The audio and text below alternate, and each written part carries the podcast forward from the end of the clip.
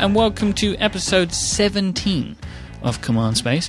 I'm Mike Hurley, and today I am joined by the proprietor and, what are you, editor in chief, I guess, of Mac Stories?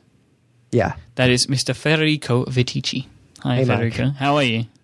I'm doing good. How are you? I'm very well. I have been waiting a long time to get you on my show. I'm very happy that you're here. Yeah. Yeah, me too. But you are a man with a busy life, and, and this we know. I'm too busy. Too busy, man. So obviously, for anybody that's never heard you before, which you know it would be crazy because and you- you've been on a couple of podcasts. I think you were on the Five Twelve podcast uh, a while back. I'll put a link to that in the show notes, which is another show on on this network. Um, you are obviously an Italian man, an Italian stallion. Some would say. Uh, I don't know about the stallion part, but sure, I am. I am Italian. And I think this would probably surprise a lot of people because, I mean, obviously, Mac Stories, the site that you read, which is a, a very popular site um, about Apple um, news and, and reviews and things like that. I mean, it's not written in Italian, it's written in English. It's written very well in English. Thank you. Yes, it is. It was once written in, in Italian as well. This was right back at the start for you, right? Yeah. What I'm going to lead right in because this is actually a question a bunch of people asked. Um, one because we we have people sending questions um, on this show. I always put it out to our listeners. Um, and one guy, his name is at We Leap with a bunch of I's and a bunch of P's, so I don't really know the proper pronunciation. But he was wondering how hard it was to start like blogging in a language other than your your mother tongue. Uh, yeah, it, it was hard. Uh, mainly, n- not just because, uh, you know, getting words down on a page. Um, th- that never was difficult for me. It was hard to, I think, to get acceptance from from U.S. readers because I think at least, at least initially they had this kind of, I don't know, reluctance maybe to read an Italian guy who writes in English. Um, many people were like, "Why are you doing this?" Uh, but eventually, I think if you, if you work hard and uh, if you believe in, in in the things you write, it wasn't a problem after after the first year. How Didn't mu- have a, How much English did you did you know before writing Mac Stories? W- w- Are you uh, have you always spoke English as fluently as you do, or did you pick it up over time? yeah, I mean, I was always interested in in, in the language. Uh, when I was back in, in middle school, I think I started playing, you know, video games uh, on the Game Boy, uh, and uh, and it was actually the, the hardest part was to find, um, you know, the Game Boy had this this video game cartridges, right? And it was pretty hard to find uh, the US ones because I live in a pretty small town in Italy. It's called Viterbo, and we don't have that many video game stores. So I had to order the US ones because I wanted to learn to learn the language, and and eventually I built this pretty good collection of uh, American games, and then I started to get into you know listening to to American music. Uh, Brit- British music as well, and reading books and magazines and everything just followed up from there. So you started to learn English by playing Game Boy games. Yeah, That is incredible. What a, what a peculiar way to learn. I don't know if other people do, but it's kind of awesome that Game Boy games could give you enough of a base. Yeah, I think my first game was either was either Pokemon Yellow or Final Fantasy VIII. I think for the PS One. Wow, Uh, that's crazy. And then I I uh, I think the turning point was really uh, the Final Fantasy Tactics for the PS One. You know, because it was written in a sort of archaic English or something, medieval accents and languages. So I, I did a lot of this, and I was uh, I think I was 14 there. Um, and I did a lot of research to to understand the vocabulary and the various words and the archaic variations and everything. So, uh, but yeah, after that, uh, I never played an, an Italian game again. Uh, at least not with a with, with the Italian version of subtitles and voiceover, etc. That is that. I just find that so fascinating. like I don't know how, especially a game like Pokemon, how you were unable to understand what was happening when you didn't even understand the language. It's incredible. I, th- I think Pokemon is actually a great, uh, a great, you know, first game for for a kid who wants to learn English because it's not that stupid. I mean, you have a lot of a lot of names like for the for the for the moves for the actions that the Pokemons can do. hmm so you, you you can learn a pretty decent vocabulary to start, and then go from there. I mean, there's no plot for sure. It's not a, a complex game like Final Fantasy or another role playing game can be, but I, I think it was a decent start for me. So you obviously you, you learnt your Game Boy English. Um, uh, then you obviously you wanted to start an Apple News site, but um, at 3cardr on Twitter asked what inspired you to create a website about Apple News, especially with there being so many competitors. I got fired. I didn't know what to do with my life. So, no. Um, so basically, uh, it was around 2009, 2008. Right. Uh, I work. Uh, uh, I used to work at this um, this eBay store, which was this weird trend that there was in my town a few years back. You you basically work in this in this local shop where people bring you stuff to sell on eBay because they don't have the time or the patience or whatever That's to do the the auctions themselves. Have you ever seen the movie um, The 40 Year Old Virgin? Yeah, that's it. Yeah, because they have an eBay store. Yeah. I didn't think they existed. No, I thought they it was a joke. no, and I work in one. That's crazy. and uh, and after a few months, I- I think my interpretation of the events is that I got too good at the job that the boss got mad and fired me. I think that's how it it, it went. You're making Pretty- too much money. You no, couldn't- I was I was making the same amount of money because it, my boss cut the paycheck.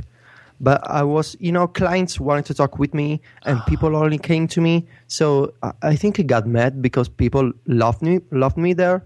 So I got fired, and um, so yeah, uh, I didn't know what to do. And um, my girlfriend, which is she's still my girlfriend, by the way, um, told me that I I should get into blogging because I really had, uh, I used to spend a lot of time on on a, on an Italian forum, the the Games Radar forum, who has um they have a a Mac section, uh, so I took it from the forum and started writing this free blog at WordPress.com, Mac Mhm. Stories, and she told me, yeah, you know, you have a few visits, you should get your own domain name. And uh, i got my domain name and and yeah.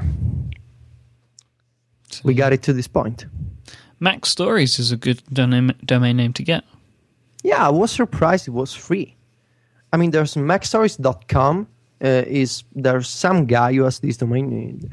uh, i sent him a bunch of emails never heard back so but the, the net was free and I was kind of kind of inspired by you know daringfireball.net. Uh, so I thought, yeah, I can go with the .dot .net. So you've been um, you've been running Mac Stories for about four years now.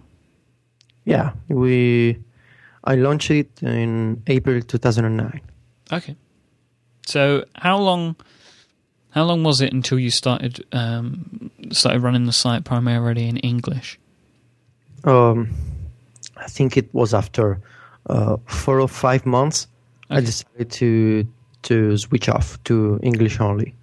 And that I assume after that was where it really started to take off. Yeah, we really started to take off actually um, a year later in I think November 2010 because we had this you know this piece of news that no one was reporting about. I think it was iOS 4.2 that got delayed, and we had we had this ex- exclusive.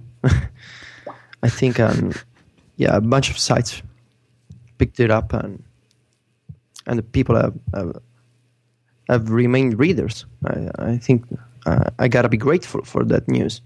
I think the first time I came into contact with Mac Stories was um, at the time, and I think it was All Things D, um, called you Yeah. a Mac enthusiast site.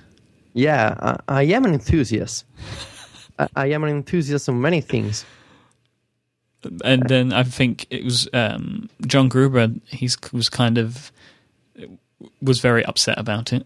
Yeah, he, he- got mad. And, Yeah. and the funny story is that uh, that night I was taking a nap, and I don't usually take naps because I'm a you know I wake up and work all day and then go to sleep. I don't take you know naps.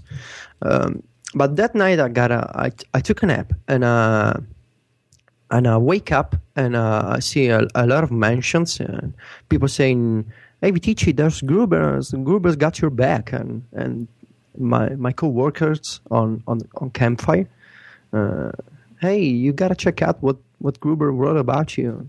So yeah, it was pretty awesome. I'm to put a link in the show notes to the piece. I think it was called On Attribution and Credit. Yeah. So that will be in the show notes for people.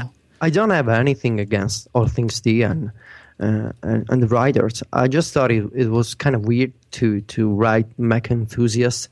It was, I think it was easier for them too to to just put a name in there. But I, I don't want to get into that again. The funny thing about that, though, I guess in hindsight, was where at the time it seemed like they were downplaying you. It probably really helped the site in a roundabout way. Yeah, um, I don't care. it doesn't matter anymore. It's water under the bridge. Doesn't matter.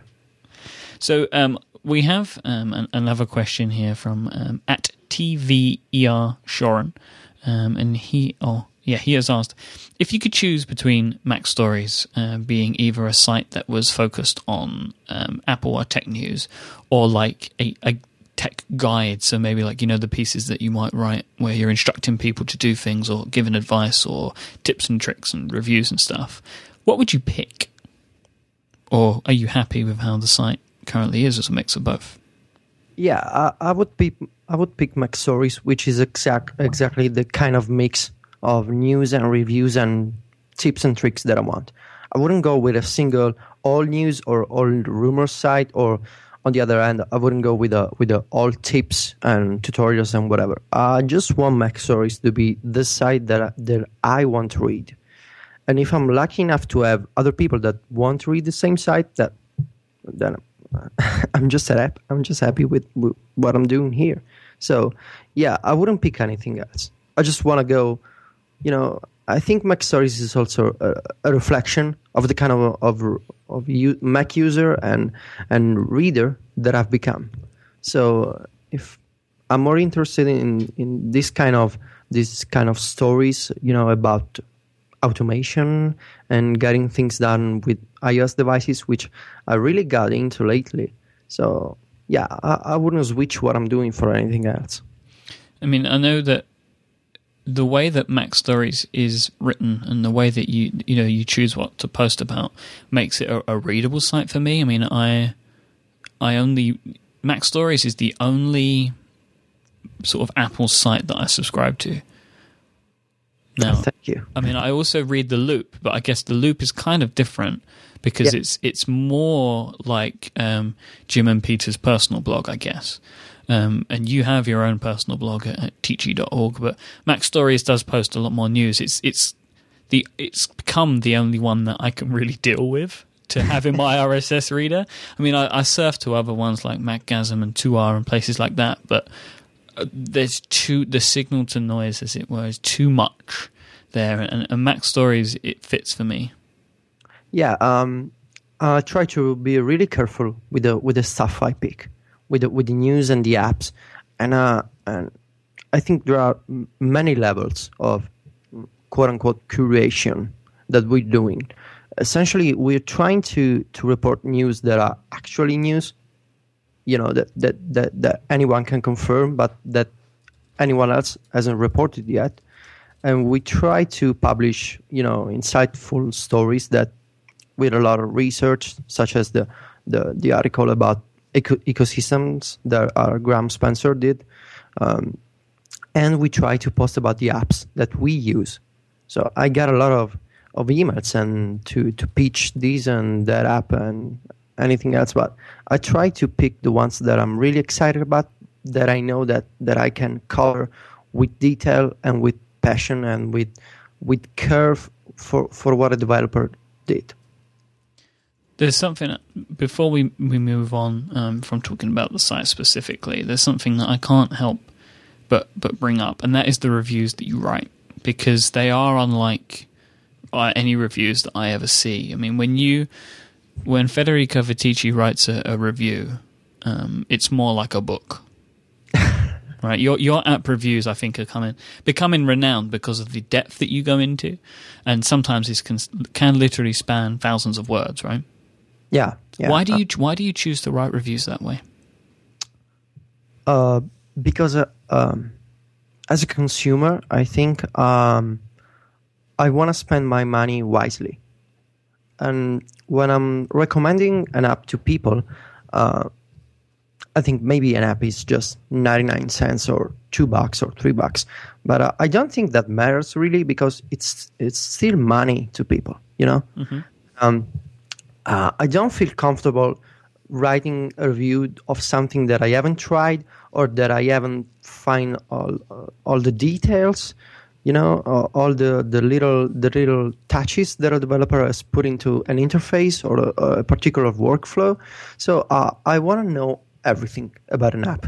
And I try to write uh, a review that has a, I wouldn't say a story, but I would say an angle.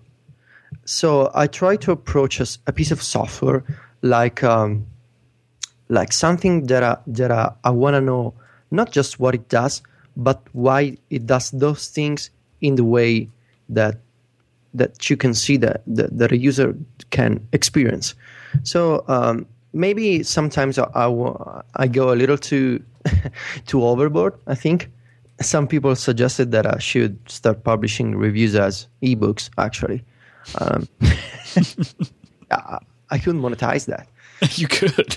Couldn't monetize the hell out of them. but, but uh, I prefer to have them on the site, and um, I'm I'm I'm lucky enough that people seem to appreciate this kind of.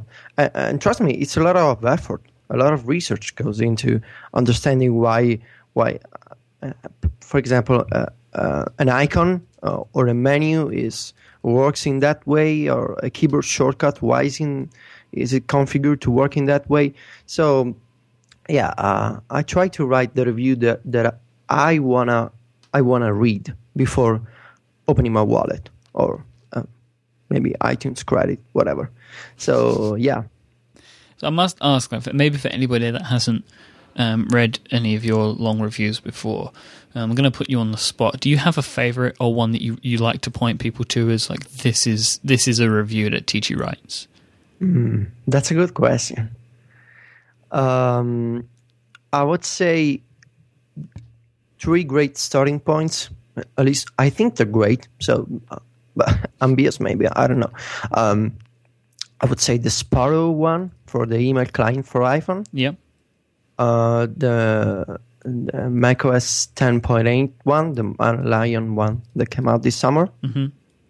And um, oh man, I think there's a great one coming out next week. oh, you're, you're, you're killing us. yeah, I would say next week there's another great one. I think I know what that is, and uh, I'm very excited for both the review and the app. Yeah. Well, I will say I will say nothing more. Okay. But you actually did release the Mountain Lion one as a book. Yes, and that was our first experiment with the with ebooks. Um, so we wanted to we wanted to prepare a lot of Mountain Lion stuff to put on the site, but we, as we were preparing our posts with the team, we we eventually um, came to the decision that we wanted to to uh, collect our coverage in a single PDF. And so we reformatted all the posts and we created these beautiful graphics and we made sure that the PDF could look great on, on Retina displays. And so we created this ebook and we donated the 30% of proceeds to, to the American Cancer Society. And it was actually a pretty successful experiment because the majority of the content was was available on the site as well for free, and uh, but still hundreds of people bought it. So it's ebooks, uh, not just as PDF, but uh, on iBooks too, is something we're definitely considering again for the future. Good. To, yeah. to give give some money to charity is great, and I think it's that is the where people just want to support you, right? That's that's why they they're, they're doing it because they could read it for free, but some yeah. people feel I want to support the work that you do, which is it's a nice feeling. Yeah, I think so too. So, in case you know, we've mentioned it, but obviously, in case people hadn't been able to guess by your accent, you, you live and, and work in Italy still. I am. Um, and I want to know um, a little bit about how you do something that I've recently been calling time shifting. Um, because you work with people on the other side of the globe. Most of the Max, you got some Mac Stories writers in um, the US. I know. You, I think you have one in Australia as well. Um, but you you follow American time. You are always awake when Americans are awake, and obviously, being on the other side of the planet, that means you do not conform to regular hours. And first off, what hours are you awake from your time, um, and how do you manage that? Um, well, lately I've been trying to get up at noon, and why are you laughing? I just love that you get up at noon. I think it's awesome. Uh, I, you have to you have to look at it this way. It's like I'm getting up at six a.m. Yeah. I mean, cut me some, some slack. Oh no, I know why you do it, but I just love that you get up at noon. The, the, Yeah. Your family and friends must think you're crazy. They do. uh, so uh, I wake up at noon and tr- usually go to sleep at five or six a.m. That's insane. That is insane. It's like midnight. Yeah, I mean, I personally, I tend to, to sleep from like um, half past one until half past seven. So we get the same amount of sleep actually. Yeah, I mean, uh, I sleep six or seven hours per night. I try to be, uh, I try to be a good boy. How does it affect your life to to be to work those sort of hours, like your social life and things like that? Well, for one, uh, I can't do stuff in the morning anymore. Yeah. Because, um, you know, most, for example, most offices and, uh, know, institutions are open in the morning. So uh, if I have to do something like at 10 or 9 a.m., that's a problem. Um, for anything else, um, I think I, I got it figured out. Uh, I mean, uh, people know that I'm available in the afternoon. So, uh, uh, I mean, yeah, my friends aren't, you know, I can't call them at 3 a.m. because they're sleeping. So, um, I usually go out with my girlfriend in, in the weekends at around 11 p.m. and we stay out until 2 a.m. So I, I have a chance to, to meet with my friends. And for work purposes, uh, that's actually pretty easy because all Americans are, are awake Yeah. when I'm awake. So I don't have a problem with that. I mean, that's why you do it, right? So you can fit with that time a bit more. Yeah, uh, I try to live on the on the Eastern time zone, U.S. Eastern time zone. So um, the people around me, my my family, my doctor, the they know that, that they can find me in the morning. So uh, initially, my, my mother used to used to uh, to to get worried because she couldn't reach me on the phone. she tried to call me at 9 a.m. Where are you? "Uh, Mom, I'm sleeping. yeah, this is very early in the morning for me. You don't understand. it's like 3 a.m. So um, Michael Schechter, who hosts Mikes on Mics on, on this on this very podcasting network, Great guy. he's a he is a great he is a fantastic guy, and he wants to know how how do you do it all? And I've sort of stretched that out into a little bit. Is you know what is what is a day in the life of Federico Viticci? What does that look like? Well, first off, there's coffee. Mm, of course, espresso. espresso. Uh, and I think the rest is just an awesome girlfriend who, who understands what I'm doing and why I'm doing it, and a very supporting family. And um, uh, I just want to kick ass, you know? Yeah, Can I say that? you can. Okay, You did. I did. and um, yeah, I, I, I just really uh, am really passionate about uh, what I do.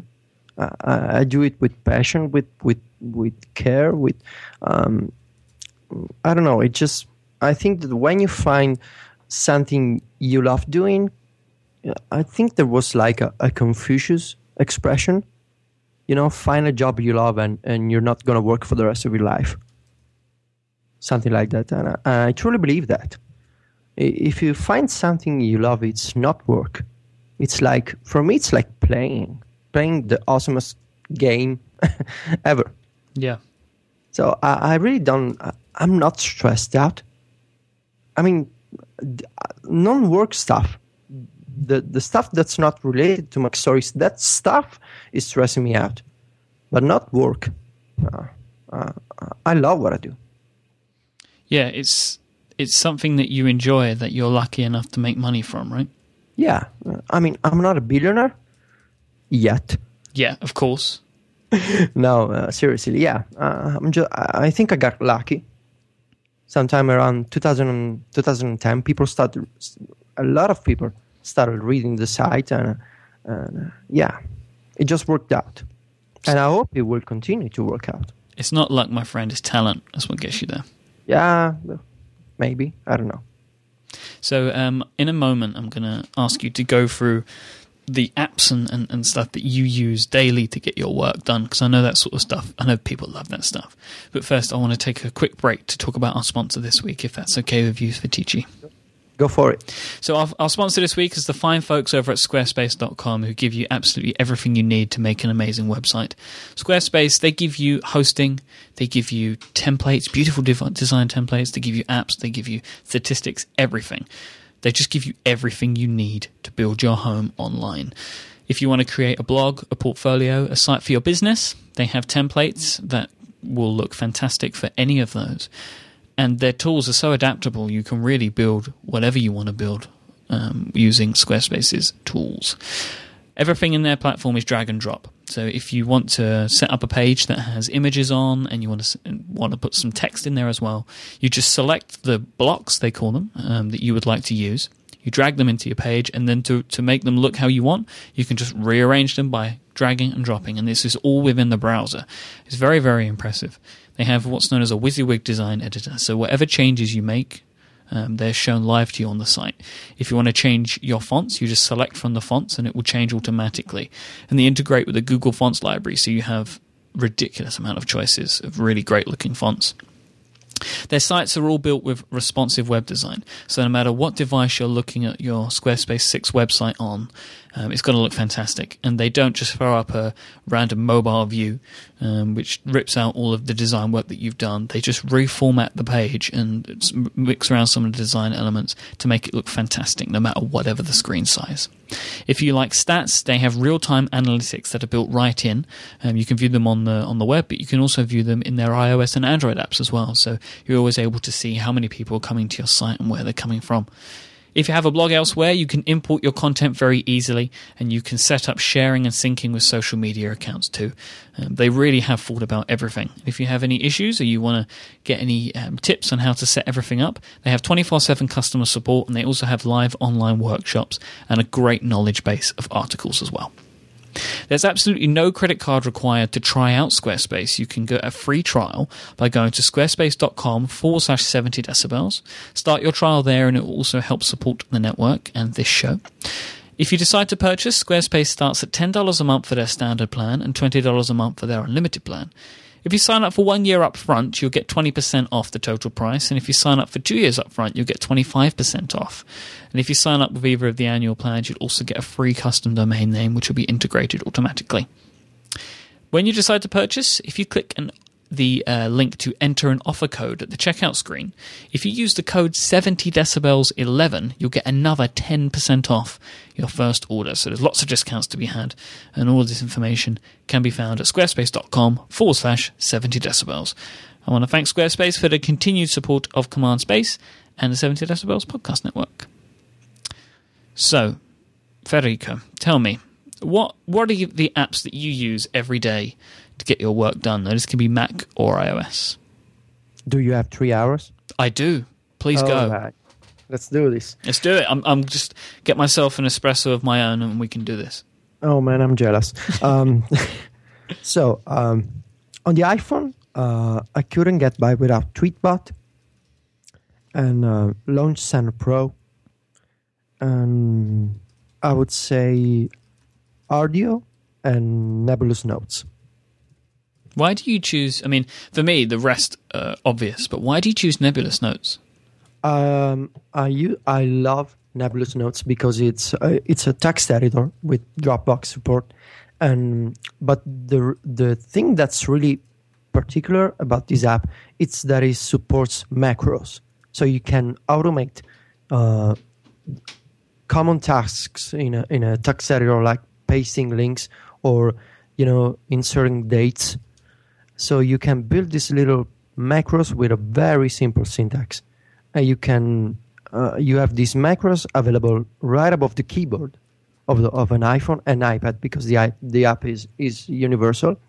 So I have these macros for Markdown, which, for example, um, when I copy a link from Safari and I select some text in in Nebulous, it automatically creates uh, an inline link. And I have other macros for, for reference links and, and bold and italic and a lot of other stuff. I, have mentioned these on I think on MacStories a couple of times, so I'll send you a link later. And um, yeah, uh, Nebulous is great for, for editing and and you know just writing, but um, for previews because uh, uh, like I said, uh, I write in Markdown and especially the uh, Fletcher Penney's multi Markdown. Um, I use Byword for previews. Uh, I run a series of tests to compare uh, various Markdown editors and and the preview functionality, and I just like Byword for the previews. It's just they look great and to to post uh, articles and MacStories, I use Poster, which is another great editor with um, that works with WordPress, which we use at MacStories.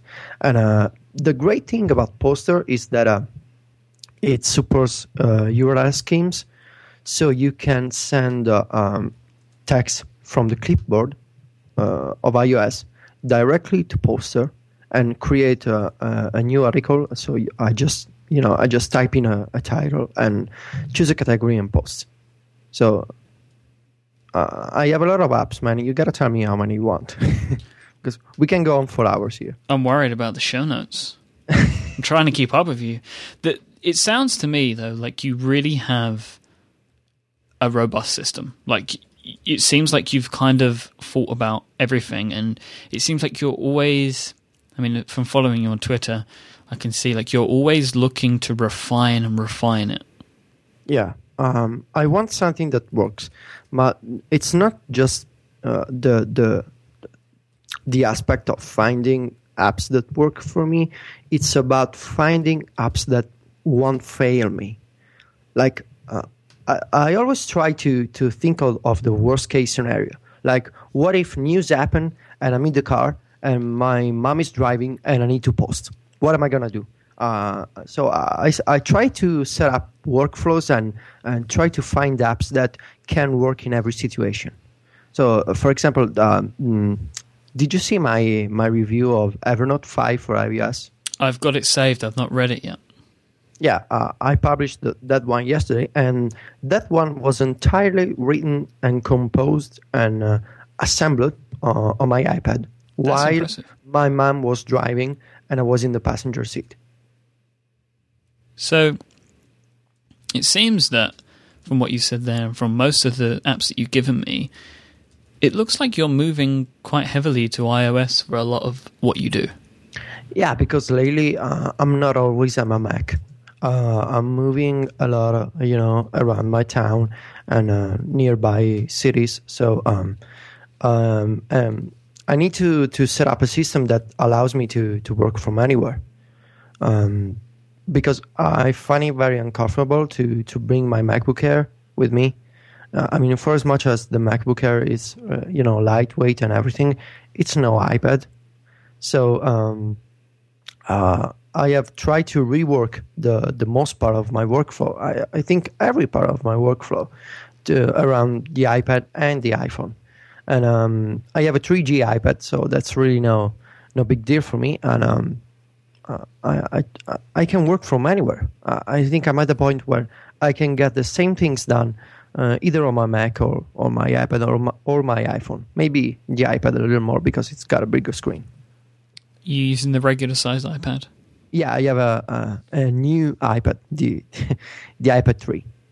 So it's not the new new iPad. No, it's, it's just the new. new it's the new one time. the limited edition. Y- yeah, whatever, man. it's just too, too complicated for me. It's the iPad 3. If it's too complicated for you, then it's too complicated for all of us. Nah.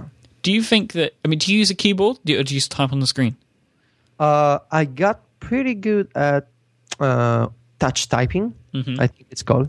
Yeah, I don't use a keyboard mainly because um, I really uh, uh, I want to mm, put the iPad on my lap, and with the, with the, with the keyboard, it's always you know it's always everything is moving and shifting, and, and uh, I can I get mad pretty easily.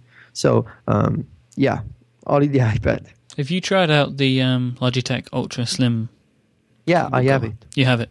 Yeah, yeah, but it's slim, but it's so it's it's I don't know. um, It doubles the thickness of the iPad. yeah, yeah, it's the thickest one, uh, the thinnest one that I've tried, but it's still another thing you have to carry around, and you have to remove it and put the iPad in again, and, and you have Bluetooth, and I want something simple, you know.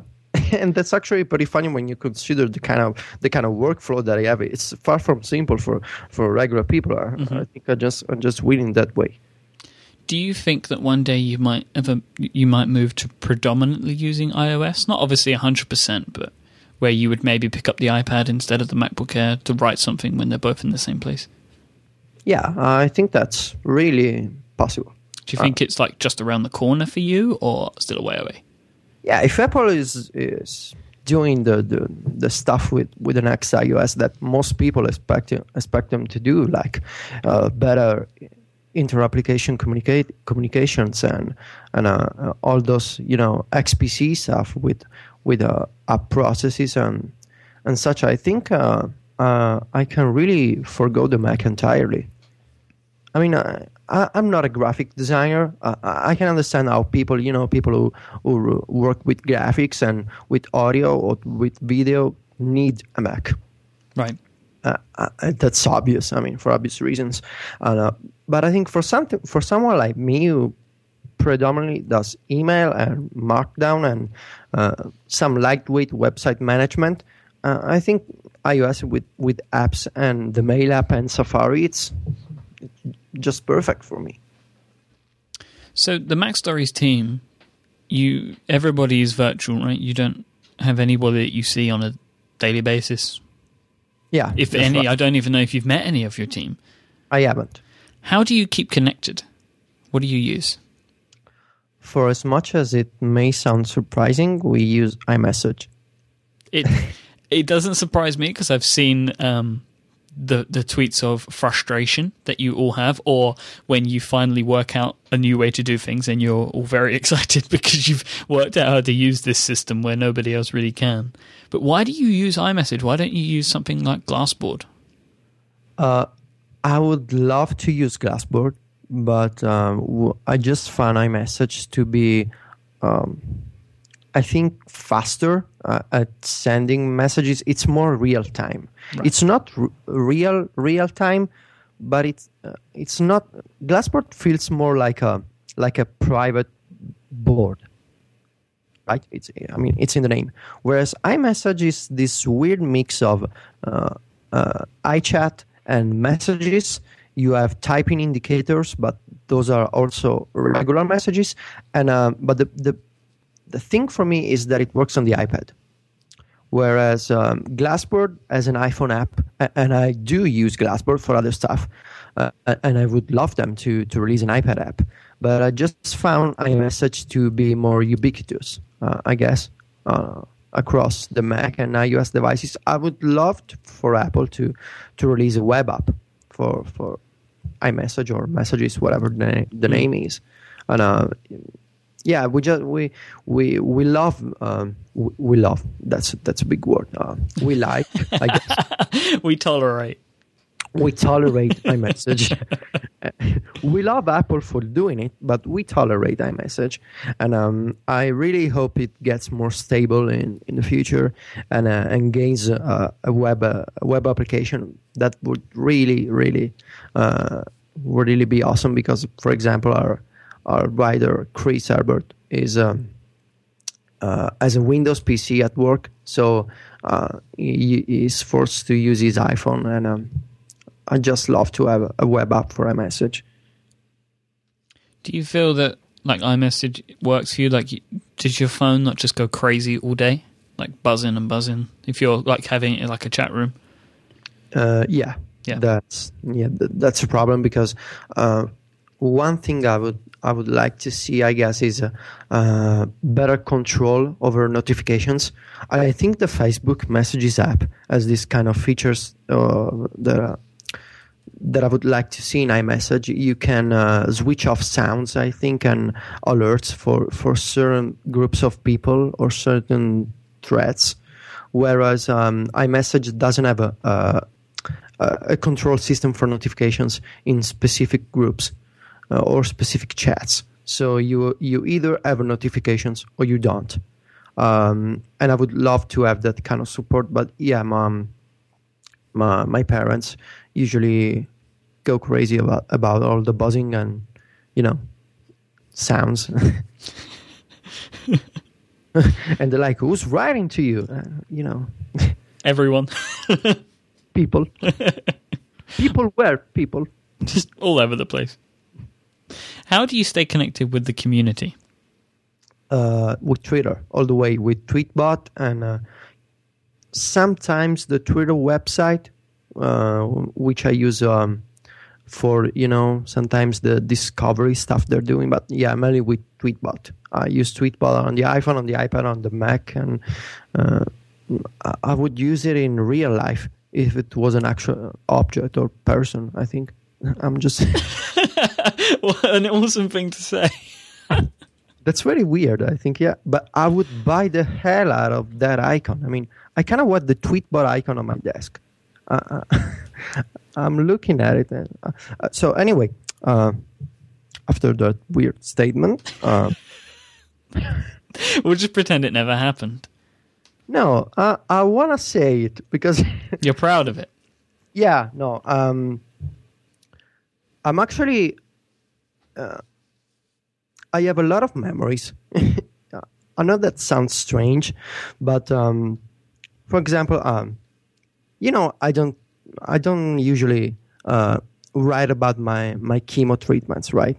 Uh, I try to avoid that stuff, but I want to say it here. On um, the first beta of Tweetbot for iPad, uh, Paul and Mark of Tapbots knew that I would start chemo. Um, I think in January. Uh, the first day um, that I would start the treatment, they they sent me the beta in advance, uh, be, uh, and they were like, "Oh, you know, this will make your day a little bit better," and uh, that was just awesome for them to do. I mean, they didn't have to do that, so I have this series of memories of uh, of Tweetbot and the betas and the reviews that I've written for Tweetbot uh, because it's a client I, I really, really deeply like. Like I, I use Tweetbot. I don't know. It stays open all day. It's the application I use the most, and uh, it, and it's also the way I, I communicate with people and you know and discover news. So in a way, Tweetbot is really beneficial to to my work. In a way, um, it, it I mean, w- we we chatted via direct message a few minutes ago, right? Yeah. And uh, I was using Tweetbot for that, and I use it Tweetbot for talking to people and you know engaging in conversations. Uh, it's just the kind of app that works for me, and that uh, uh, if so, uh, if anyone if anyone told me, you know, you gotta switch to to Linux or to Windows, whatever, for some reason, um, I would really really be if I had to leave Tweetbot. Uh, I, I'm a, I recognize that um, I'm an obsessive Twitter user, maybe because uh, I recently got over the uh, 50,000 tweet mark, I think. Uh, and that's just crazy if, it, if you think about it. Uh, I mean, I've sent 50,000 of these little messages and people read them. I mean, I'm sorry, guys. You know, I I have to say I 100% share your love for this application. It is my favorite app on my iPhone. It's my favorite app ever made, Tweetbot. And I mean, I I do another show on this network called Bionic. Um, Yeah. And on Bionic, we talk quite me and Matt Alexander. We talk a lot about Android, and I've wanted for a while to do a switch to Android um, for for like for the show, and I'm going to be getting a new Android device soon, the Nexus Four, when it comes back into stock.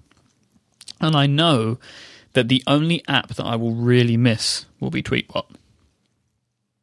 Because yeah. there, there, for one, there aren't really that many good Android um, Twitter apps, but Tweetbot is uh, is just for me the perfect application across like any you know for any parameter. It's it's perfect for me, and I'm so used to it. I spend more time in the app than any other, and also as well, I think for people that do what we do, um, especially with where we are based in the world, it's actually a way that we communicate with a lot of our friends and people that enjoy what we do, and because we're being on the other side of the world to the, to the majority of our audience and stuff, it can be quite disconnected at times. And, and Tweetbot is a good, well, Twitter it really is good for this, but the window that we use into it is Tweetbot, and I think that makes it quite important.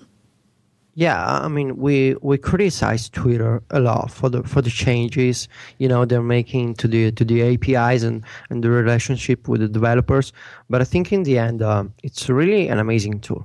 Uh, I'm serious when I say that the Twitter really uh, changed the way the way I work and communicate and, and talk to people. And yeah, like you said, Tweetbot is the window we use to to get into this service. So um, I'm really really grateful for for the service and the app that enables me to yeah to to get in touch with people ultimately it's just about the people so really thankful do you think you'll ever move to to app.net uh, i have an app.net account and um, I uh, I try to to read my timeline, but uh, um, I think it's it needs to um, to def- to become more different from Twitter uh, because you know most people uh, post the same the, the, same messages across both services.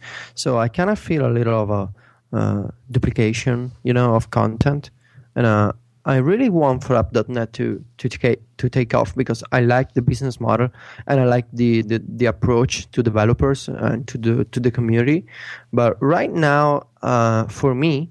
Um, it just doesn't stick as much as Twitter does. Yeah. So I, like for example, when there's a live event like the U.S. presidential election, like I instantly went to Twitter. I, I didn't open app.net. Yeah, so and did I, everybody else. Yeah, I think there's a there's a reason. It's just because that's where everybody knows everybody is, I guess, except Ben Brooks. yeah, Ben Ben is basically my app.net timeline. Yeah, he is. The weekends. Yeah. It was quite amusing during the last Apple event. Um, it was yeah. just Ben. he was the only person there. Streamer of self consciousness and Ben it's a shame. I feel sorry for him sometimes. He must feel alone in there. I think he reads Twitter secretly. Yeah, yeah I think he does too. I closed. I mean, I, I, I enjoy app.net um, and I like what the service could become and stuff. But I think that it will be different when you know it will end up being. And as you know, I spoke to Dalton Caldwell um, last week on on this show. I think it was last week or the week. Oh, it was two weeks ago, and. Um, you know they have big plans, and a lot of their plans are to to be you know behind everything. They don't want to be a Twitter clone. They want you know, to to branch out into being a back end for all sorts of text driven services, chat rooms and team collaboration projects and all sorts. Um, but you know, it's it's it's it's interesting to see that at the moment we all just think of it as just like Twitter, and maybe it will be it will be very different when when there are more um, apps and services that that don't use it for that. Yeah, I really hope that in a few in a few years where we'll look back and say, "Hey, remember when app.net, app.net was like Twitter?" Uh, I really hope it takes off. Uh, I like the API and the approach to developers. Uh, we'll see. So I want to talk to you a little bit about tech journalism. Okay. Now, this is a, a minefield of, of questioning, but I kind of want to get your opinion on the way that tech journalism is at the moment and the, the, the, sort of the age of the exclusive that we live in and how you broach that when, when you're writing things. So do you rush ever to be first, or you know, to something, or does is it not important to you? And if not, why? Uh, that's a very tricky question. Mm. Um, I think, um, well, first off, um, I've made a lot of, me- of mistakes in the past. I've written things that I'm not proud of, and uh, if I could do some things differently, I certainly would uh, go back and you know don't post about the rumors and and uh, uh, and the speculation, etc. I think uh, it's about a trade-off, I guess, about about being first and uh, writing something that you're proud of. Um, I guess my my measure for for for news and uh, exclusives, you know, being first, these these words that matter in in tech journalism. I think my my measure is trying to understand if I if I rush this post, will I be ashamed of myself? Hmm. I don't know, two months from now, or if I rush this post, w- w- am I doing something useful for me for page views and for advertisers and whatever? Or am I doing something useful for the users, for the readers who need to who need to know this this piece of information first? So uh, it really depends, I think, uh, on on what you're writing about. And um, uh, in the past year, I've tried to avoid uh, all the rumors and all the speculation and uh, and uh, these blogs uh, have written that and so we are reporting this but you know that kind of posts. Uh, I don't want to write rumors anymore. I think there are people that are doing rumors with exceptional attention to timelines and to details like i mean mac rumors have you seen the kind the kind of of of memory that they have? It's incredible. Like i don't know how they can remember that something that is announced now actually was rumored two, two years ago. That's uh, that's just crazy. They do a great job. And i and i know i can't do this the same uh, attention to little details and little pieces of information and rumors that they do. So um, I I think it was around two years ago. Uh, I came to the realization that uh, I want to write stuff that uh, is, uh, like I said before, is useful to me and to my readers.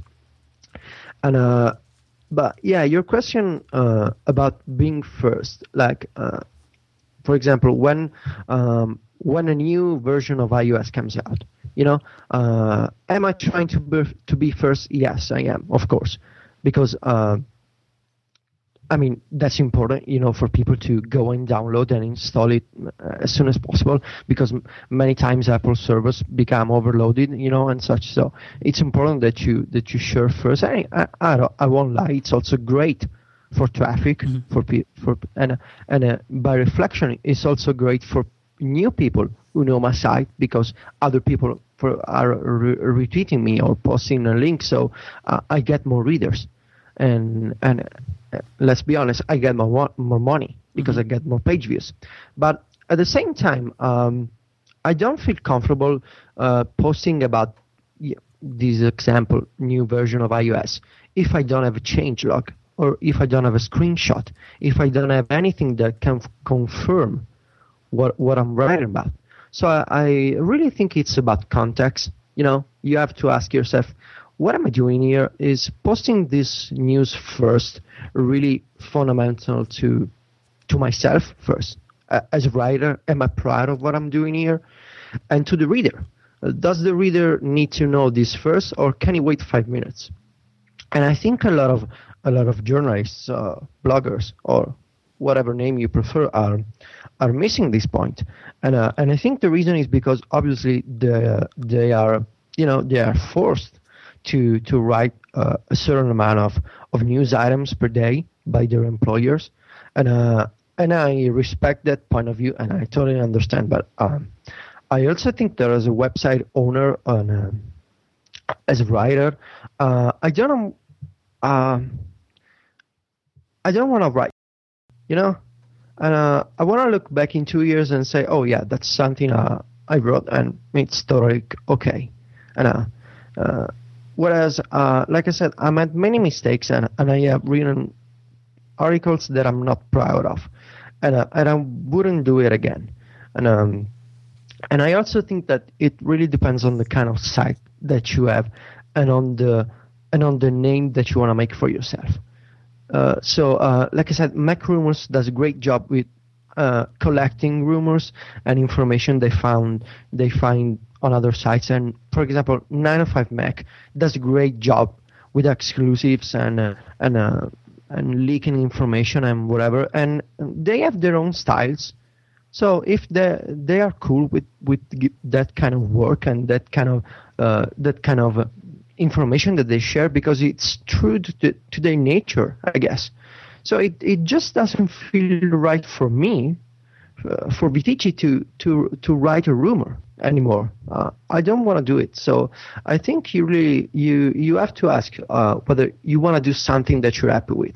Ultimately, you if you if you're writing and you find yourself asking, "Why am I doing this?" Then maybe it's time to quit. You know, it's never too late to quit.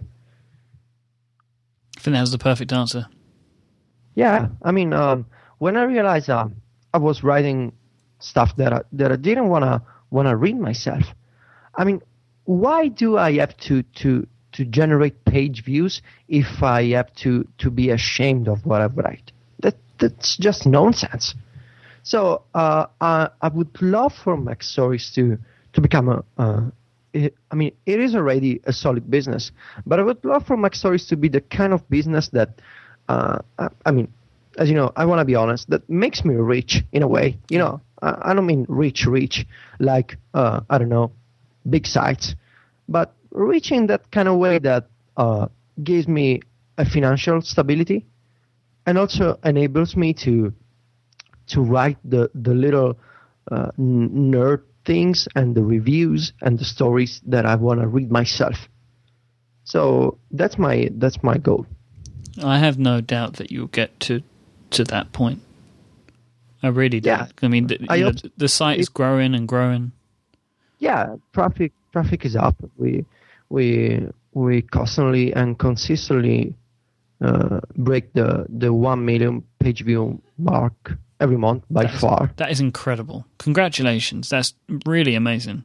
Yeah, unfortunately, like I said, uh, I've been very busy in the past month, so uh, it's not re- it's not always uh, easy to keep up with that kind of with that kind of traffic and emails and people following you and tweeting you and and all sorts of things. So, but yeah, the the site is growing. Has grown to, to I mean, it seemed amazing to me when I had uh, 100,000 readers per month, and uh, and now it's just incredible that all, all, these people are reading me, and and so the, the other point, uh, I guess this brings me to another point. The other point is that you have a when you have a uh, I wouldn't say big but large site, I guess moderately large site, you have you have some sort of responsibility for the for the things you write. I mean, if I'm recommending an app that maybe it's just a dollar, okay? Mm-hmm. Uh, but even of those million people, only I would say 10,000 people bought buy an app that um, that I recommended. That's just that's uh, ten thousand dollars to waste if the app doesn't work.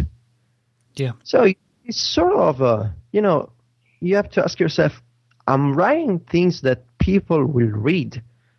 So, and people will assimilate as as information and data and and and links that I link to. So, uh, you have to understand that maybe it's it's really a minor issue. I don't know. I, I think it's an important one. There are consequences to the things people write. So, uh, and the things you write have an effect on other people. And I just love what maybe uh, some Brazilian kid uh, read one of my reviews and, and emails me and tells me, you know, you gave me an inspiration to, to build apps, and uh, and here's a promo code, so you can try that. That's just awesome. The fact that a kid in Brazil or in China or, or Japan can can read something you wrote and, and be inspired to do other work. So you have to to consider that there are people out there who read stuff and are uh, influenced by it. That's important. That's good. So I have one last thing for you. Okay. Um, actually, a couple of people asked this question, but I've got it down from at Heck Teddy. He wants to know what resources would you recommend for aspiring coders? Because I know you've recently been getting into to coding. Oh man, I'm I'm really I'm just at the beginning. Um, uh, if you want to learn, uh, I guess these people are interested in my recent post about Pythonista, mm-hmm. and um, the book I really like uh, reading. Uh, do you know the the Inkling app for ebooks? Yeah, I've come across it. Yeah, it's basically this great platform for for uh, for books, and there are this series of books from um, I think O'Reilly uh, that are uh, about coding. So, and the, the the great thing is about is that um, the Inkling app looks great and is neatly organized in sections and chapters, and they have this crazy uh, live code uh, thing widget that they have in the text of the books, so you can try the code in line. Hmm. And the books are the books uh, uh, I have here is um, so one is Learning Python by Mark Lutz, I think Lutz, and uh, it's a uh, it's a book cover with with with a mouse. Yeah, I've got it. Why? the other one is um, was recommended by my fellow uh, Mac Stories uh, writer Don Southard, who asked me if I could. I'm sorry, uh, Mike, if I uh, I have to say on the podcast that is awesome, clever, witty, talented, and good looking. I was required by him too. I don't know why. Uh, no, he's actually a great guy. He's Binary Ghost on Twitter, and uh, he recommended I read I read uh, Learning Python the Hard Way, and that's a great book. Maybe you can put a link in the show notes. Um, so yeah, for for Python, I would recommend these two, and uh, for for AppleScript, which is another language I recently started uh, playing with. Uh, I don't have a book in particular, but um, there's the the I think MacScripter website.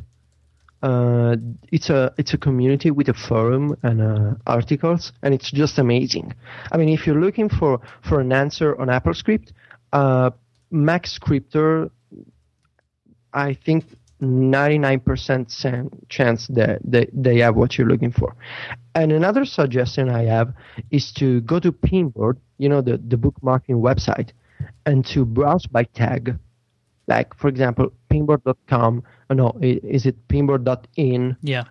Uh, colon T, no, slash T colon, uh, T stands for tag, and for example, Python or AppleScript and you're just gonna see all these public bookmarks from people, and I find an incredible amount of, of links there.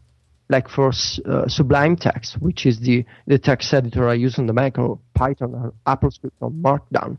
If you browse Pinboard by tag, you're gonna find an incredible daily r- refreshed, I, I guess, amount of links and and yeah, of links from people who have bookmark something on Pinboard, and that's a great way to to you know to just copy the bookmark, and you're gonna you're gonna learn something new. And that, at least that's what I was uh, what I've been doing. I think that's a lot of great resources there. Yeah, and if you're interested in, in Python, I would also uh, recommend MacDrifter from Gabe Weatherhead, a fellow podcaster here, right, Mike? He is. He he hosts Generational. Yeah, he is is the guy who's responsible for my insane love for Pythonista. so yeah, he runs this blog MacDrifter and is is interested in Python and AppleScript, and it's just uh, it's uh, it's my favorite blog I, I discovered this year. And uh, and of course Bert and uh, Dr. Drang. Uh, these are the folks that usually write the things that I want to learn from. So yeah. Perfect. I can. I must say, without a shadow of a doubt, this is the episode of Command Space with the most show notes. oh man, I'm sorry. No, it's it's good. I I don't mind it. I'm I actually write them as we go, so I keep up with everything. Do you just write them in Markdown? No. Oh man, you should. I know I should. I actually I use this is not part of the promo, but I write them live into Squarespace, um, and then I just just use their tools and I just add the hyperlinks in. I could just select the text and press the hyperlink button and add it in quickly. It's become like this crazy, you know, and you just you you get used to a system, you hack a system to work for you. It's kind of how it works for me. Yeah, sometimes uh, uh, I try to avoid writing in the in the WordPress uh, visual editor, but sometimes it's just necessary to get a post out quickly.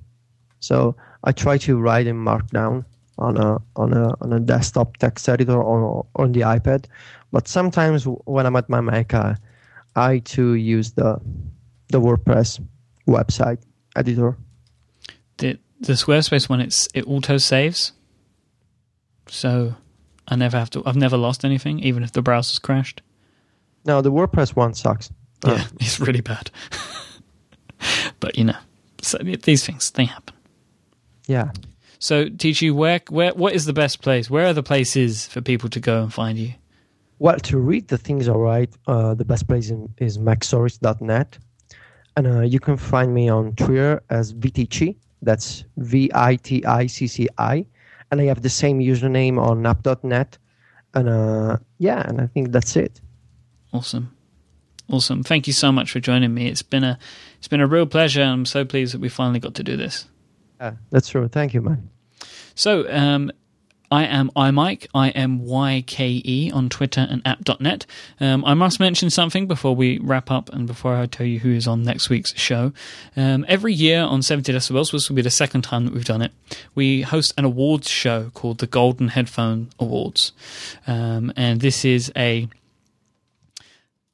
it's a celebration of what we do uh, every year, and it's uh, uh, we do it as a thank you to you as well. So all of the hosts try to get together, or we get as many as we can, onto one episode, and we do the awards night. So we give out um, awards for best show, best host, and, and, many, many more things. And we include clips of episodes, and there's acceptance speeches and lots of silliness um, along the way. Um, but th- we must ask for your help and that's to to make the nominations because I feel that you know as the community who is best than to tell me what they've liked the most than you guys. So in the show notes, you will find a link to the golden headphones, and you can find the show notes at 70decibels.com forward slash CMDSPACE. That's where you'll find all the links to this episode. Or you can go to 70db.net forward slash golden headphones, um, and you will find there a, a link which you can click through to a Google form, and you can fill out the nominations and make your choices for the awards. So I would really appreciate it if you can do that because it the more responses I get, the better the show will be. Um, next week, we are going to be joined by Don McAllister of Screencasts Online, um, who has recently returned from a geek cruise. I'm sure we'll be talking about that. Um, maybe a bit about you know the the tech that he uses on the way, and I'm sure we'll talk setup stuff and much much more. So uh, look forward to that next week. Thank you very thank you again, Federico. It's been a pleasure to talk with you on this episode. Thank you. And until next time, thank you all for listening. Um, bye bye.